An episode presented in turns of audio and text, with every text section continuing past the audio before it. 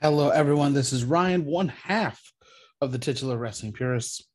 You'll hear this little intro before each one of the lost episodes. So before this podcast was started, I got my break into podcasting in 2020 with a podcast called Podcast World Order, also known as PWO. Jeff was known on their show as the Resident Wrestling Purist. On their YouTube channel, I would have a weekly show called Referee's Discretion that turned into The Ref Bump with Jeff, which then turned back into Referee's Discretion, but this time with Jeff. Shortly after that, I decided to leave PWO to start The Wrestling Purist with Jeff. So I owe the name of The Wrestling Purist to Jeff and my break into podcasting to the guys at PWO. Thank you, everyone, for the support. Thank you for your continued support of the show. Check out The Wrestling Purist on all social media at WPPod1. That's WPPOD1. And I hope you enjoy some of my early work as a reviewer.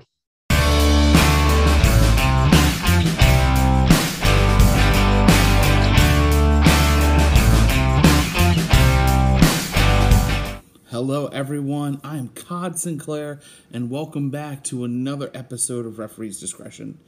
First of all, I want to thank you all for being so patient with me as I've worked through some technical difficulties over the last few weeks. Today, we're taking a look at TNA Hardcore Justice 2010, taking place on August 8th from the Impact Zone in Orlando, Florida.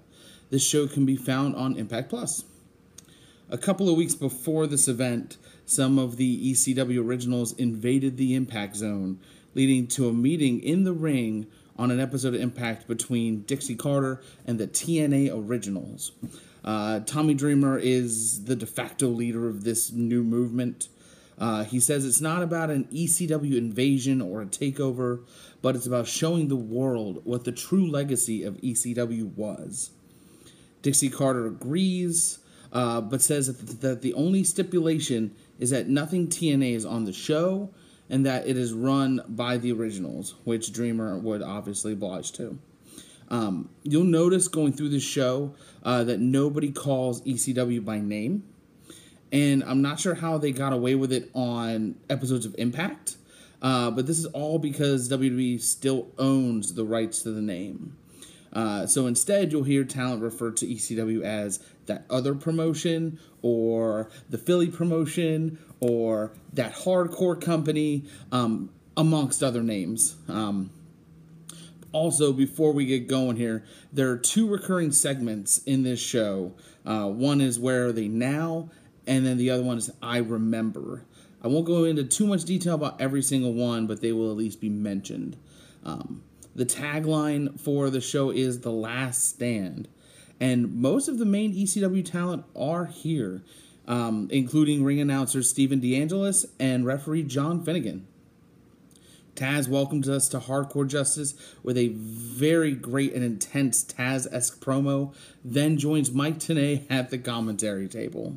Our opening contest is the full-blooded Italians, that is Tracy Smothers, Tony Mamaluke, he's known as Tony Luke in this show, and Little Guido, known as Guido Maritato. They are accompanied by Sal E. Graziano, and they will take on the trio of Kid Cash, Simon Diamond, and the swingman, Johnny Swinger. Guido and Cash starting out, the crowd is fully behind Guido. Test of strength, Kid Cash gets the upper hand, trading a hand of near falls, then a face-off. You'll see as the match continues that there's a lot of playing to the crowd and face-offs and, kind of wink-winks to not only the crowd but to the fans watching at home.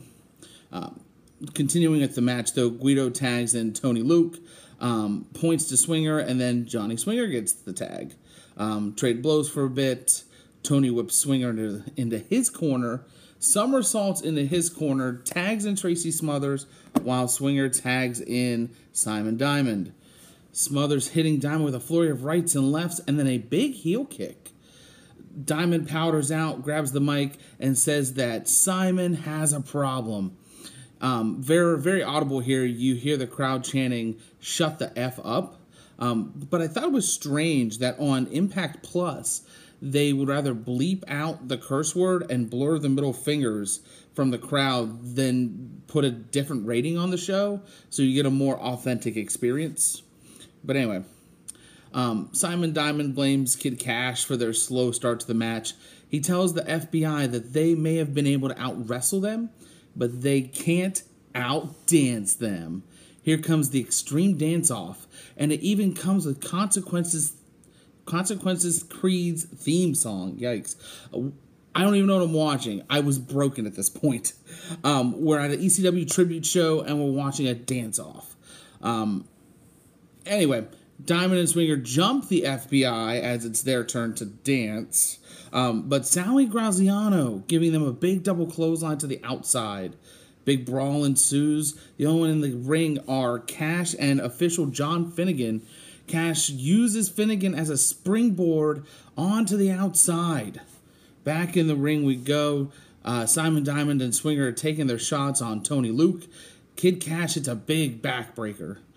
Tony gets a head of steam and Kid Cash power slams him into the turnbuckle.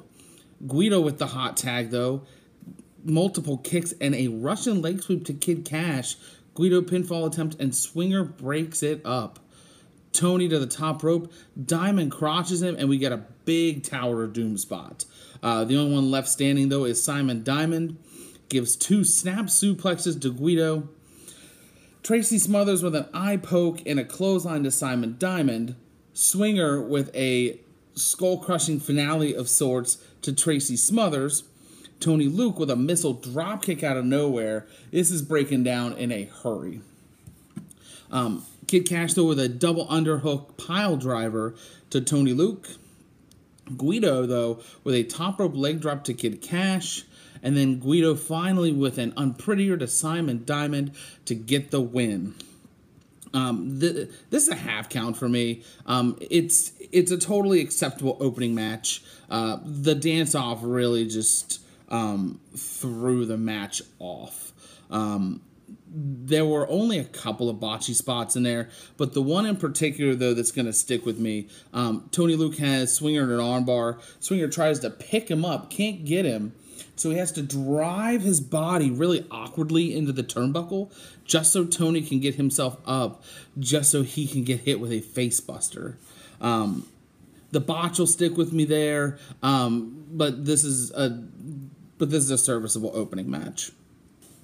We cut to Mike Tenay making note that the scheduled main event for the evening, which is RVD versus Jerry Lynn, is not going to take place. Taz says that Jerry Lynn sustained a back injury, so the new main event is Rob Van Dam versus Sabu. So that is the new main event. We cut to now the first Where Are They Now segment, which includes Tom Gordon, Pitbull #1, Gary Wolf, and the Blue Meanie. Make sure you remember the Blue Meanie here as we continue along with the review. The first of the two I Remember segments follows that, featuring AJ Styles and Angelina Love.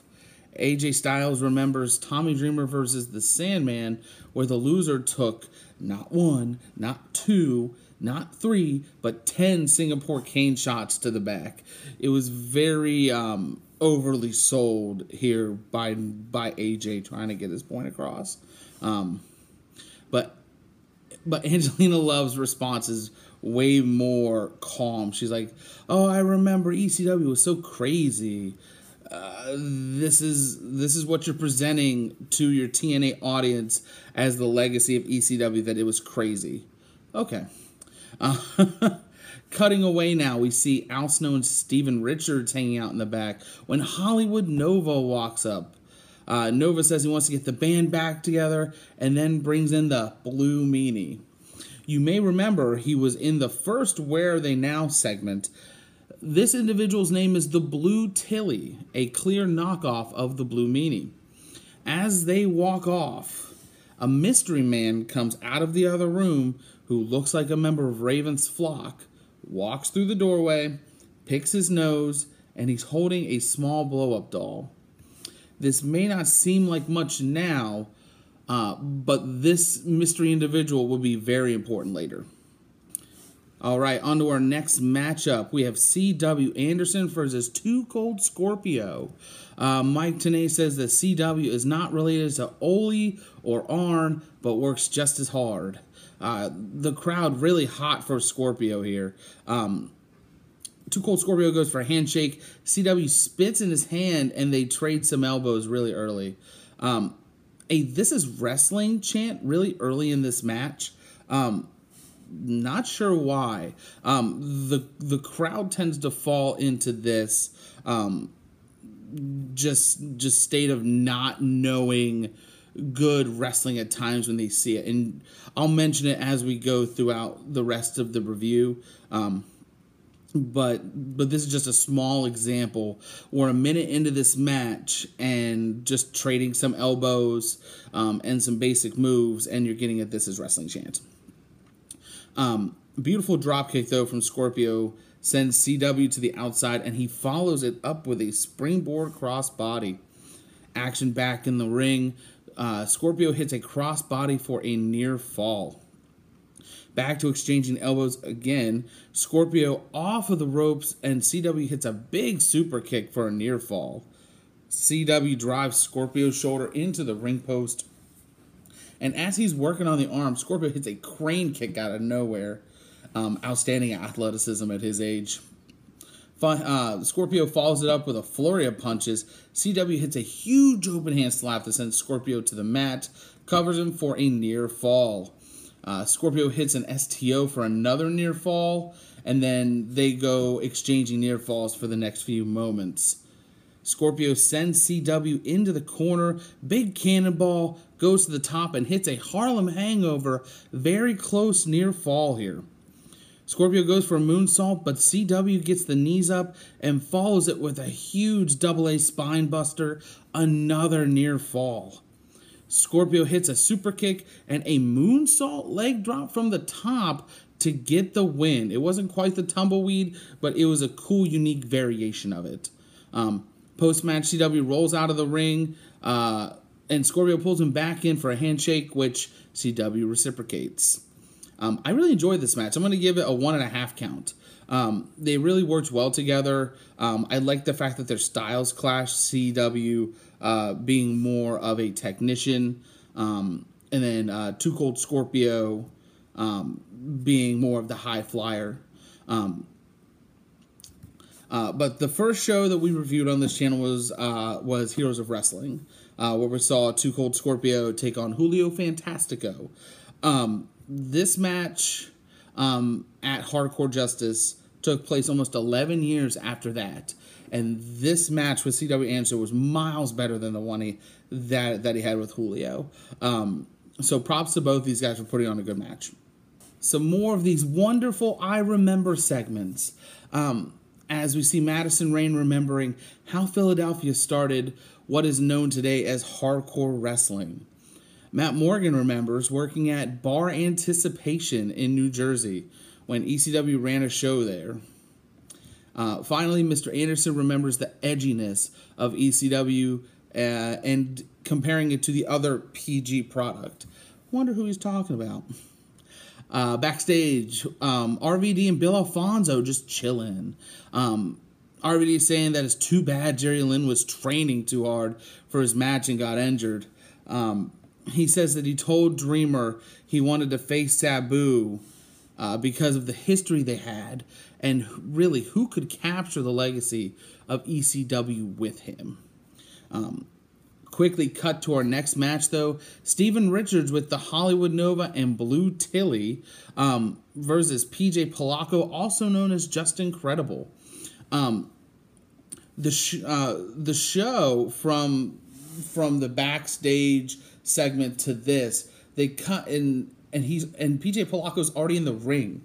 I don't understand why on an ECW tribute show where Just Incredible was a huge part of this.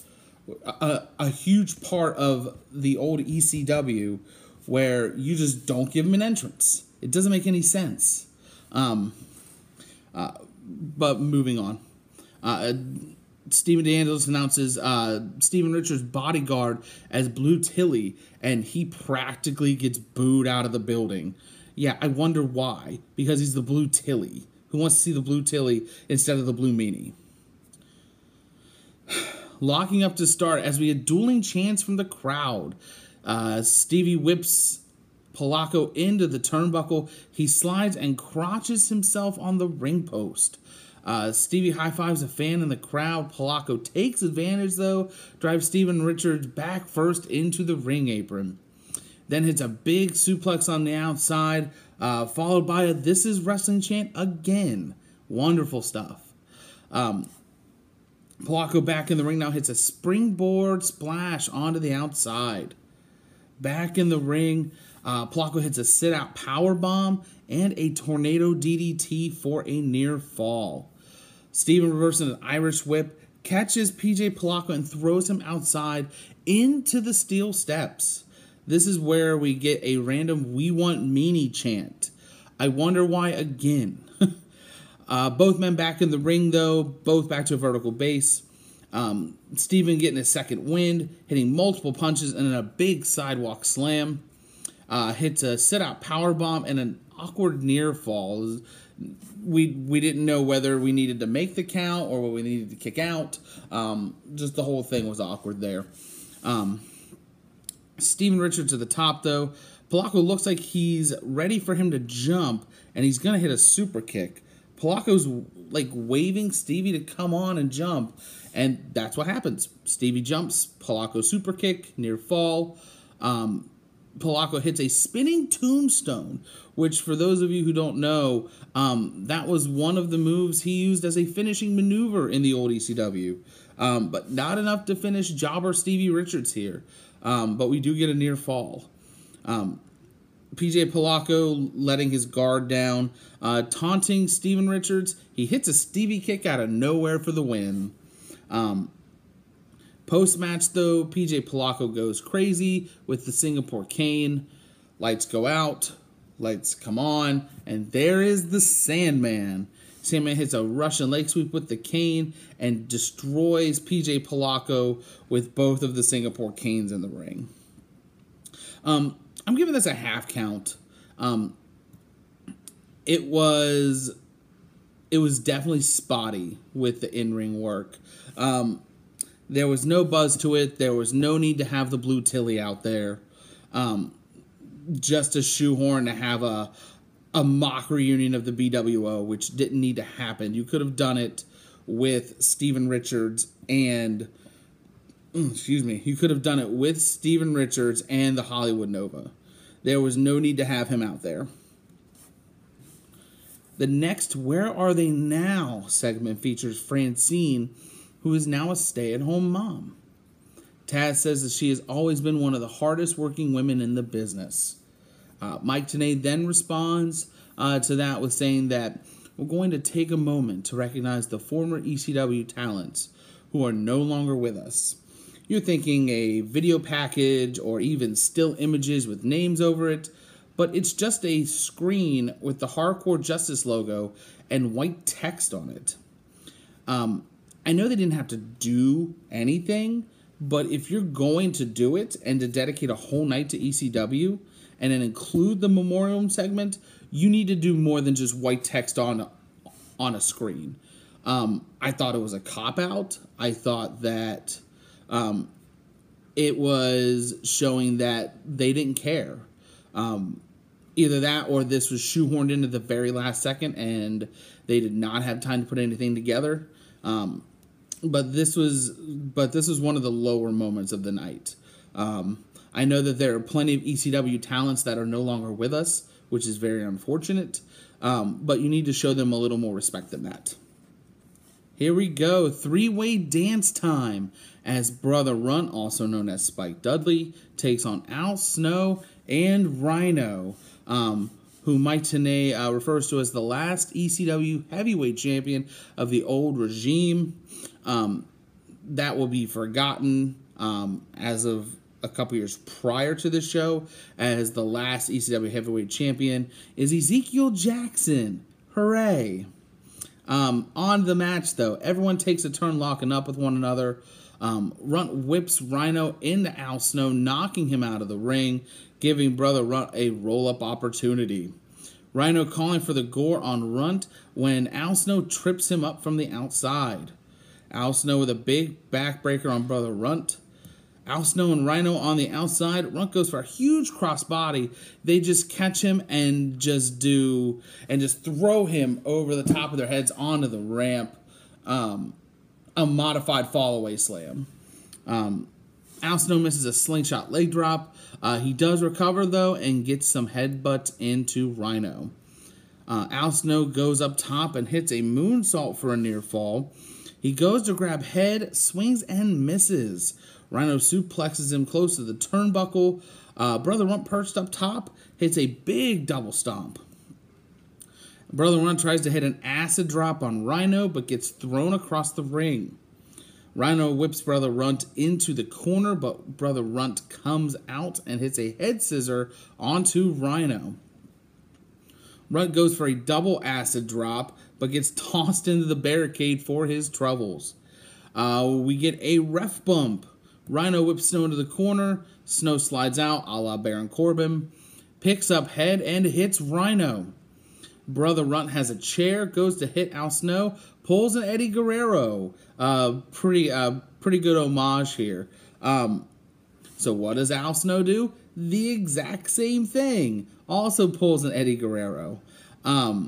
He also gives him the double bird on the way down, so smacks a chair on the canvas, throws it, double bird, flops down. So now all three men are down.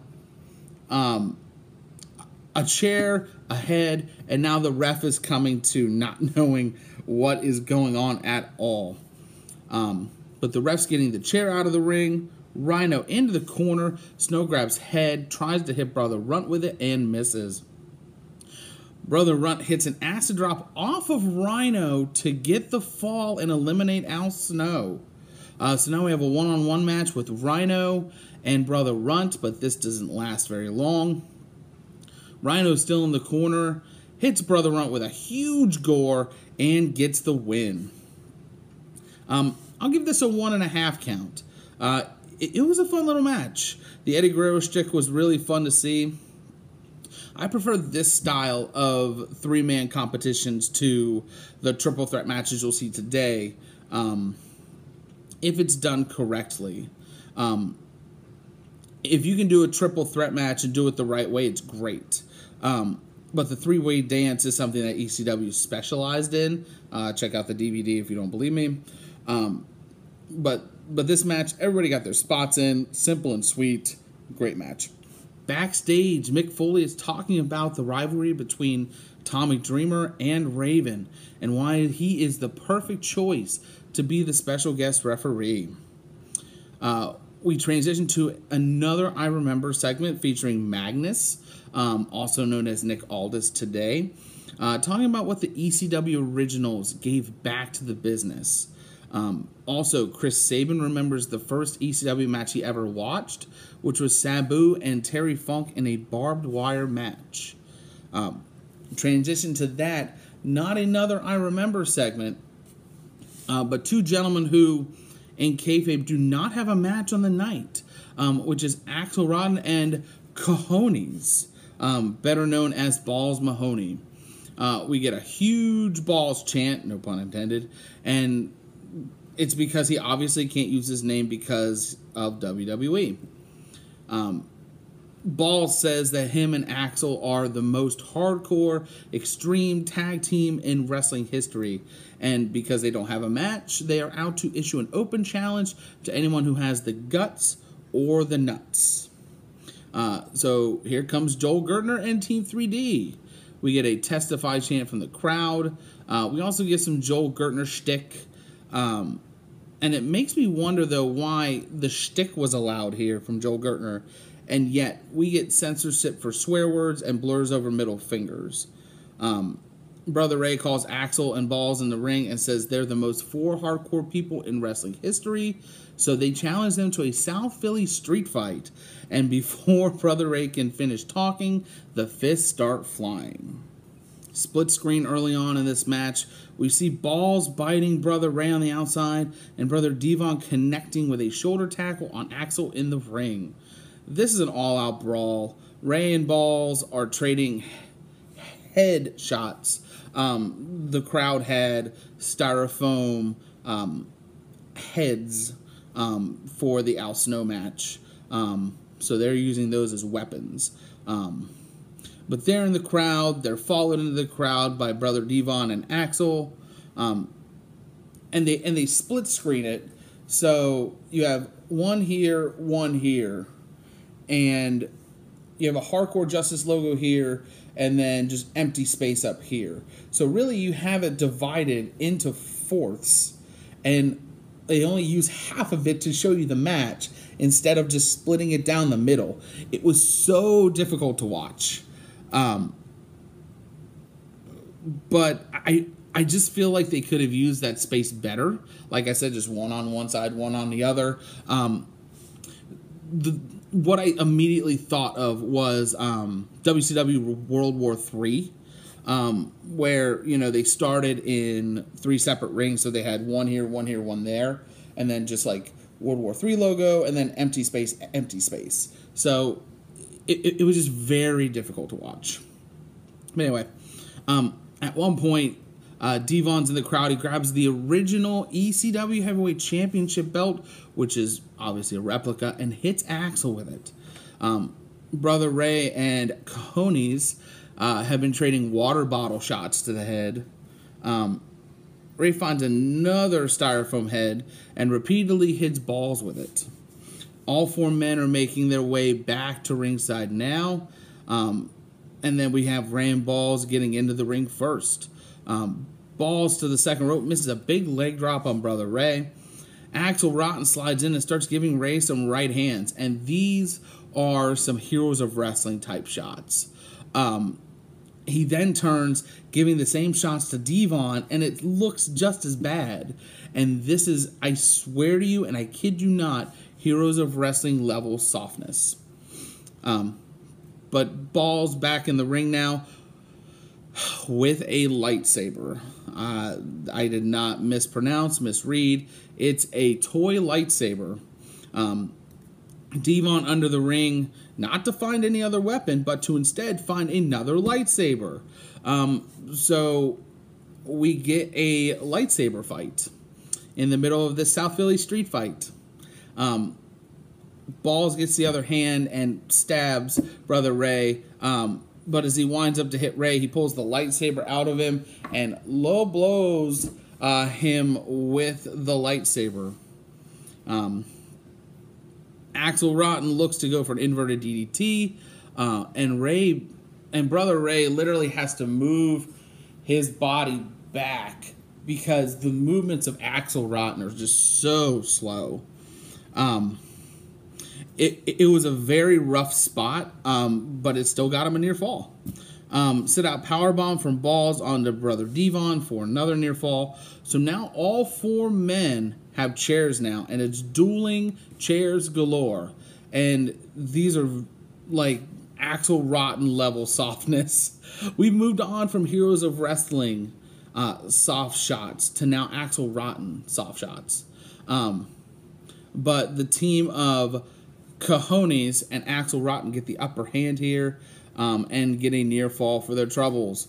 They both get into John Finnegan's face, so they whip him into the ropes. He ducks the double clothesline, comes back, tries to hit his own double clothesline. This is John Finnegan still. And of course, nothing happens. Team 3D pick up chairs and hit Balls and Axel for their own pins, and only a near fall still. 3D going for the wazap on Balls, no pun intended, and connects. Here comes the tables, and Gertner is there to provide some lighter fluid. Brother Devon lights the table, and a double powerbomb to Balls through the flaming table to get the win. Post-match, Brother Ray says that Team 3D is the best tag team in the world. Crowd's excited. They're red hot for them. And then some different music hits. And we see the Gangstas, New Jack and Mustafa Saeed, coming out with the actual kitchen sink and then the Flava Flav-esque necklace, but instead of a clock, it is a staple gun, courtesy of New Jack. Everybody's in the ring now. New Jack staples Brother Devon's crotch area. New Jack now with a hockey stick. Saeed puts a trash can on top of Brother Devon, and New Jack kind of gliding with this stick and then breaks the stick over Brother Devon. New Jack now grabbing a guitar, starts pretending to play it. He's going to hit Devon in the corner, and he's there. He has it, and he's looking behind him constantly, waiting for Joel Gertner to get in, because the eventual spot is that Gertner gets in, he turns around, and just El Kabongs him. But it's a 10 to 15 second delay for Joel Gertner to get in the spot. But like I said, eventually he gets in the ring. New Jack El Kabongs him. All four men are recovering. Everybody to their feet, staring everybody down, and then just a big hug. Just everybody hugging and high-fiving. And so now you have all six men in the ring holding their hands high. Obviously, here on Referee's Discretion, we only count the actual match. We don't take the post-match into account of the actual match rating. So for that, I will give it a 1 count. I found this one of the more difficult matches to grade. The split screen was horrible. It was really difficult to see what was going on. Bubba Ray and Devon were outworking everybody else, obviously, because they were on the active roster of TNA at the time. But even Balls Mahoney was still outworking Axel. Oh my gosh. Axel Rotten was literally, other than the lightsaber duel, the worst part of this match. Taz made a comment on everybody's way back down to the ring through the crowd that he looked out of shape. And I don't know if it was that he was out of shape or just some ring rust or just trying to pull it back a little bit because it wasn't, you know, ECW. It was a TNA show. I'm not sure, but it looked really bad. But the finish was great. The flaming table is always a work of art. WrestleMania 20 is a great example of that with Edge and Mick Foley, and then no different tonight. But a great way to finish the match, and it's always good to see New Jack.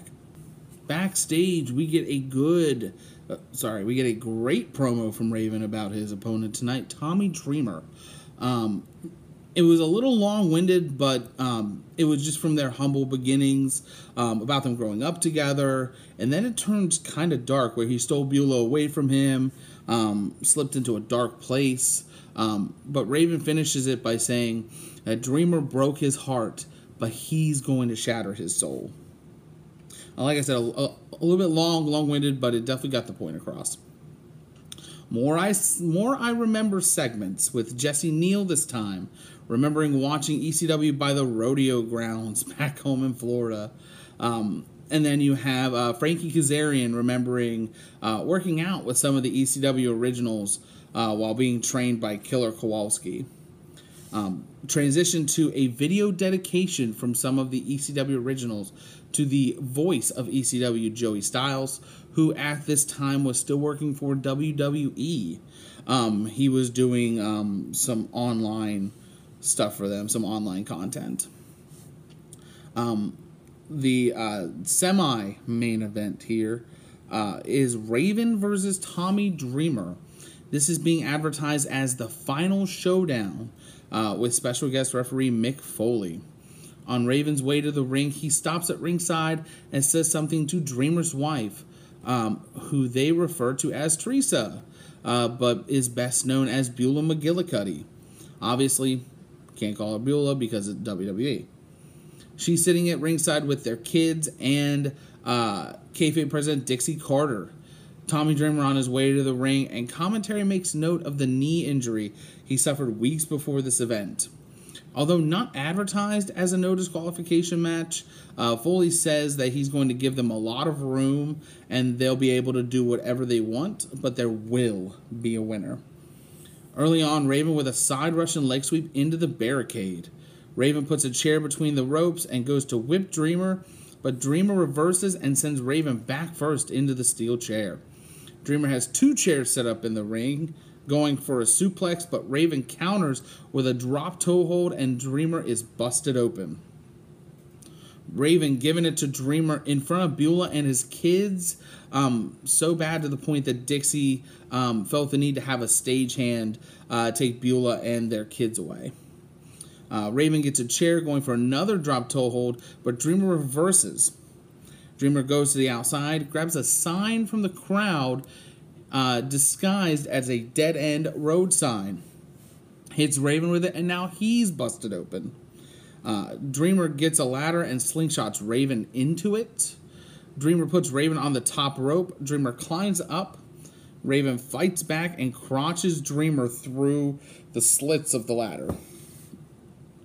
Raven hits Dreamer with a jumping knee while still in the ladder. It was kind of an awkward spot. Looked like something got messed up. Nonetheless, a near fall. Raven going for an even flow DDT and finished the match, but Dreamer reverses with a big Spicoli driver. Raven now in the Tree of Woe. Dreamer hits a basement dropkick with the road sign in front of Raven's face. Dreamer now with a line of barbed wire locks in a crossface, and just as Raven is tapping, we get a run-in from Hollywood Nova and stupid Blue Tilly. As Dreamer's dealing with Nova and Tilly, Raven recovers and hits an even flow DDT for a very near fall. Raven, upset, goes after Foley and ends up giving him a mandible claw with Mr. Sacco. Obviously, can't say Mr. Sacco, WWE.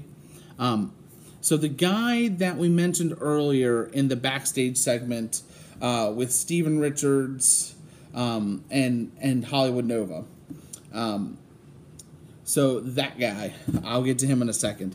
But currently in the match, Dreamer's on his back in the ring. This guy hits a huge top rope leg drop. Foley grabs the barbed wire, wraps it around Sacco, and then gives this man the mandible claw. He then drags him to the back, and that is the last time we see him. I have to thank Brian Zane, though, Wrestling With Regret, for this gem, because I looked high and low to see who this man was. And the mystery man is current day NXT's Dexter Lumis, who is Samuel Shaw in TNA. This was even before his Samuel Shaw days. I didn't realize it at first, but I watched Zane's review, came back to the spot, paused, and was completely stunned. You couldn't even tell that it was him. So meanwhile, all this is going on. Raven's handcuffing Tommy Dreamer's hands behind his back. Raven has a chair, and he starts feeding Dreamer chair shots to the back. Foley comes back out to the ring, and he's telling Raven to get rid of the chair. Why would you say at the beginning of the match that you can do anything, but then start to tell them what not to do? Don't understand. But anyway, Beulah now on her way to the ring to try and stop Raven. They embrace for only a moment. Raven pushes her away and cracks Dreamer in the head with the chair. He then turns to Beulah. When Foley goes to grab the chair, he gets a low blow and a chair shot for his troubles. Quick revenge, though. Beulah hits Raven with a low blow of her own. Dreamer hits a DDT, but Raven gets the shoulder up. Raven gets the upper hand with a knee to the midsection, follows it up with a chair shot to the bad knee of Tommy Dreamer. Raven then hits an even flow DDT on the chair for the win. Post-match, we get a thank you, Tommy, and an ECW chant as he and Beulah walk to the back. Just before they cut away, you can hear a fan yell, you suck, see, Tommy. The C obviously stands for an expletive, trying to keep it clean. But just another example of the censorship in this show. I'm going to rate this a 1.5 count. I was torn on how to rate it. It was a good amount of violence, some good spots. Raven's obviously a little older, hasn't been working as frequently as Tommy Dreamer. But Raven was the aggressor for the most part. The story was great. Adding Beulah was a fine wrinkle, even though she didn't do much. The addition of Lupus and Nova and Tilly didn't add a whole lot, but it was still a good match at the end of the day. Cut to the back. Jeremy Borash was SoCal Val. They're plugging their online video series when the Gangstas walk up and turn their attention to SoCal Val. Mustafa walks away with her. New Jack stays behind with JB, and he says now that Val's gone, that makes JB his B. Again, censorship. Immediately cutting to a video dedication to Paul Heyman, who was again employed by WWE at the time, but he was a part of the first two one-night stands that were produced by WWE, as was Joey Styles. And I'm sure if they weren't employed by the E, they would have been available for this show. All right, main event time. As Sabu, who, as we mentioned earlier in the review, is replacing the injured Jerry Lynn, taking on Rob Van Dam, the current TNA World Heavyweight Champion. This is a non-title match for anybody curious. Bill Alfonso managing both gentlemen this evening. He comes out with Rob Van Dam first. Sabu's music hits, and you see Bill Alfonso sprint back up the ramp. And it was just funny to watch because you just see him scurrying along the bottom of the screen to make his way back up. But you have Steven DeAngelis giving the big introductions. I do want to clarify one thing. I made a note in my Heatwave video that the ring announcer back at the time, not Steven DeAngelis, messed up or slipped when he was announcing where Sabu was from. But then watching the show, Steven DeAngelis said the same thing, that he was from Bombay, Michigan. After doing a pretty extensive amount of research, this is not a mistake. Sabu grew up in Detroit, Michigan, and is a Lebanese American. Early in ECW, part of his gimmick was that he did not speak, something he inherited from the original Sheik. He was being billed from Bombay, India, but he was heard speaking English in the ring on several occasions in ECW. So as a joke, management decided to start having him being billed from Bombay, India. Bell sounds and Alfonso already at it with the whistle. You guys know my stance on this, that he can choke on that whistle and it can go away. Slow to go first between these two guys. Good amount of posing and stalling. Alfonso slides a chair into the ring. Quick tug of war, won by Sabu, immediately thrown at Rob Van Dam's head. Sabu sets up the chair, hits a poetry in motion. RVD rolls to the outside, and Sabu hits a baseball slide. RVD is now in the crowd. Sabu sets up the chair again, this time steps onto the chair, onto the top rope, and then launches himself over the barricade onto RVD. Everybody back in the ring now. Bill Alfonso throws Sabu another chair, and he throws it at the back of Rob Van Dam. Sabu setting up for another poetry in motion with the chair, but RVD drop kicks the chair into Sabu's legs. Pretty innovative shot there. Rob Van Dam has the chair in the middle of the ring, does a monkey flip on Sabu onto the chair. Rob Van Dam returns the favor and throws the chair at Sabu's head. Interesting spot here. Both men springboard into each other and then just sit in the corner. Bill Alfonso in the ring throws water bottles at both guys, and then we get a water break chant. I thought this was going to take me out of the match, but we're just getting started. With the water break over, both men roll out, get tables, and get them back in the ring. Rob Van Dam with a front suplex over the guardrail. Rob Van Dam on the apron and leg drops Sabu. RVD staple there. Rob Van Dam puts Sabu on the apron. Alfonso throws a chair to RVD, throws the chair at Sabu, and a slingshot leg drop. Rob Van Dam to the top rope now. Alfonso throws Sabu a chair, throws it at RVD, and crotches him on the top rope. Sabu hits a Hurricane Rana to RVD, and he flies onto the chair. Arabian facebuster from Sabu and a near fall. Alfonso with another chair to Sabu, sets it up, and RVD counters and trips Sabu into the chair. Just clarity, it was not a drop toe hold. I know the difference between a drop toe hold and a trip. Alfonso holding a chair in the face of Sabu, and RVD with a Van Daminator. RVD with a split leg moonsault for a near fall. RVD setting up a table now, and Sabu throwing consecutive chair shots at RVD. RVD in control again, puts a chair on Sabu and hits a rolling thunder for a near fall.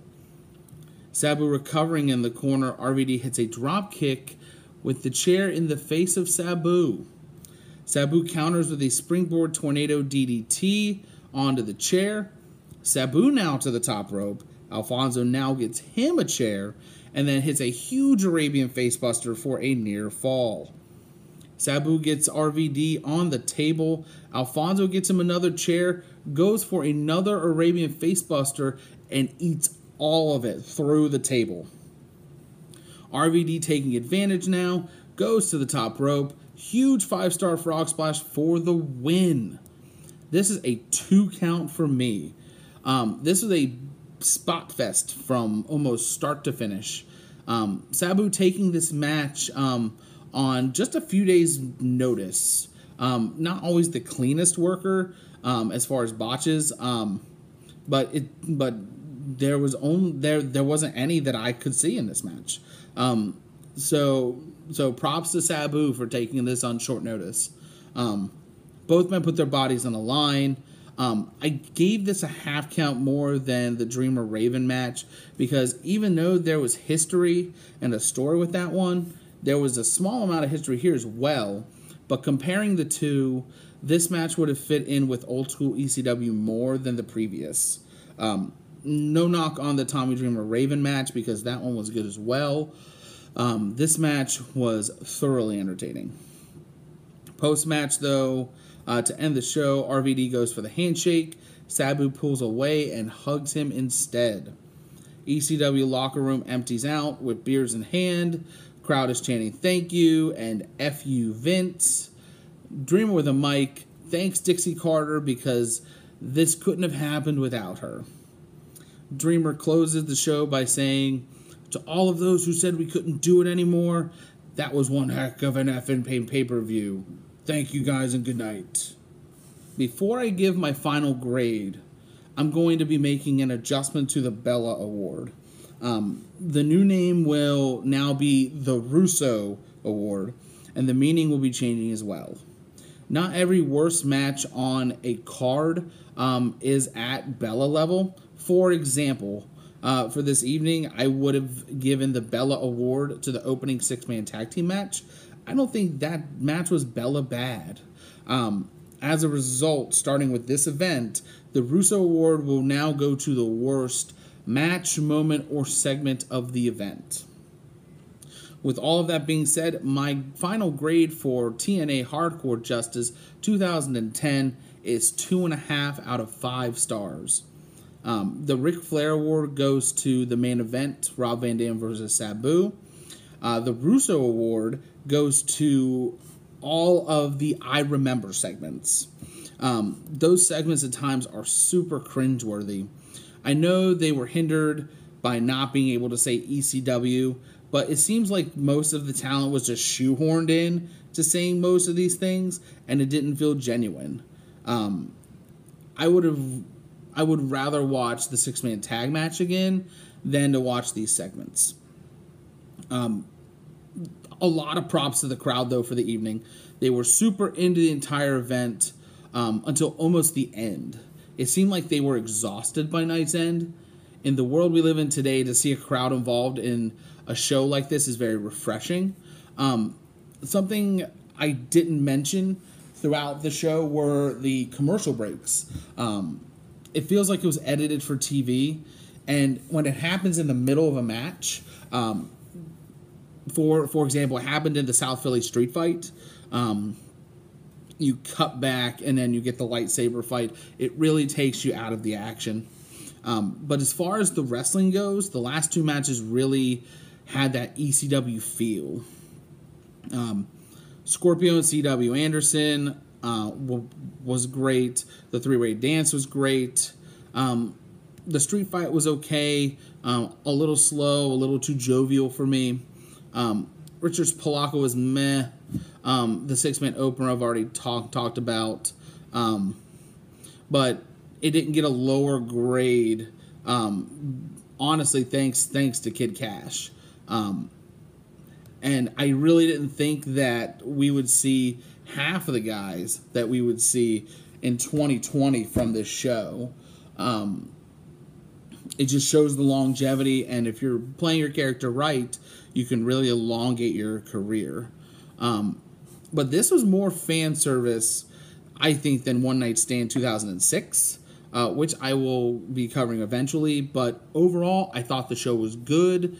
It was a good tribute show to ECW, all things considered. Those are my thoughts on TNA Hardcore Justice 2010. What did you all think of the show? Leave your thoughts in the comments below. If you have a suggestion for pay-per-view cards for me to review, also write in the comments below. Please like, share, subscribe to Podcast World Order for more awesome content. We're live on Facebook and YouTube every Monday and Thursday. And a new Referee's Discretion will be posted this Sunday. For our next episode, so far on the series, I've covered an event from the original ECW, from WWE, and now TNA. So I think it's time to look at some WCW. With that being said, I will be taking a look at Road Wild 1998. From everyone here at Podcast World Order, thank you for watching, and remember, at the end of the day, it's referee's discretion. I'm Cod Sinclair, and we'll see you next time.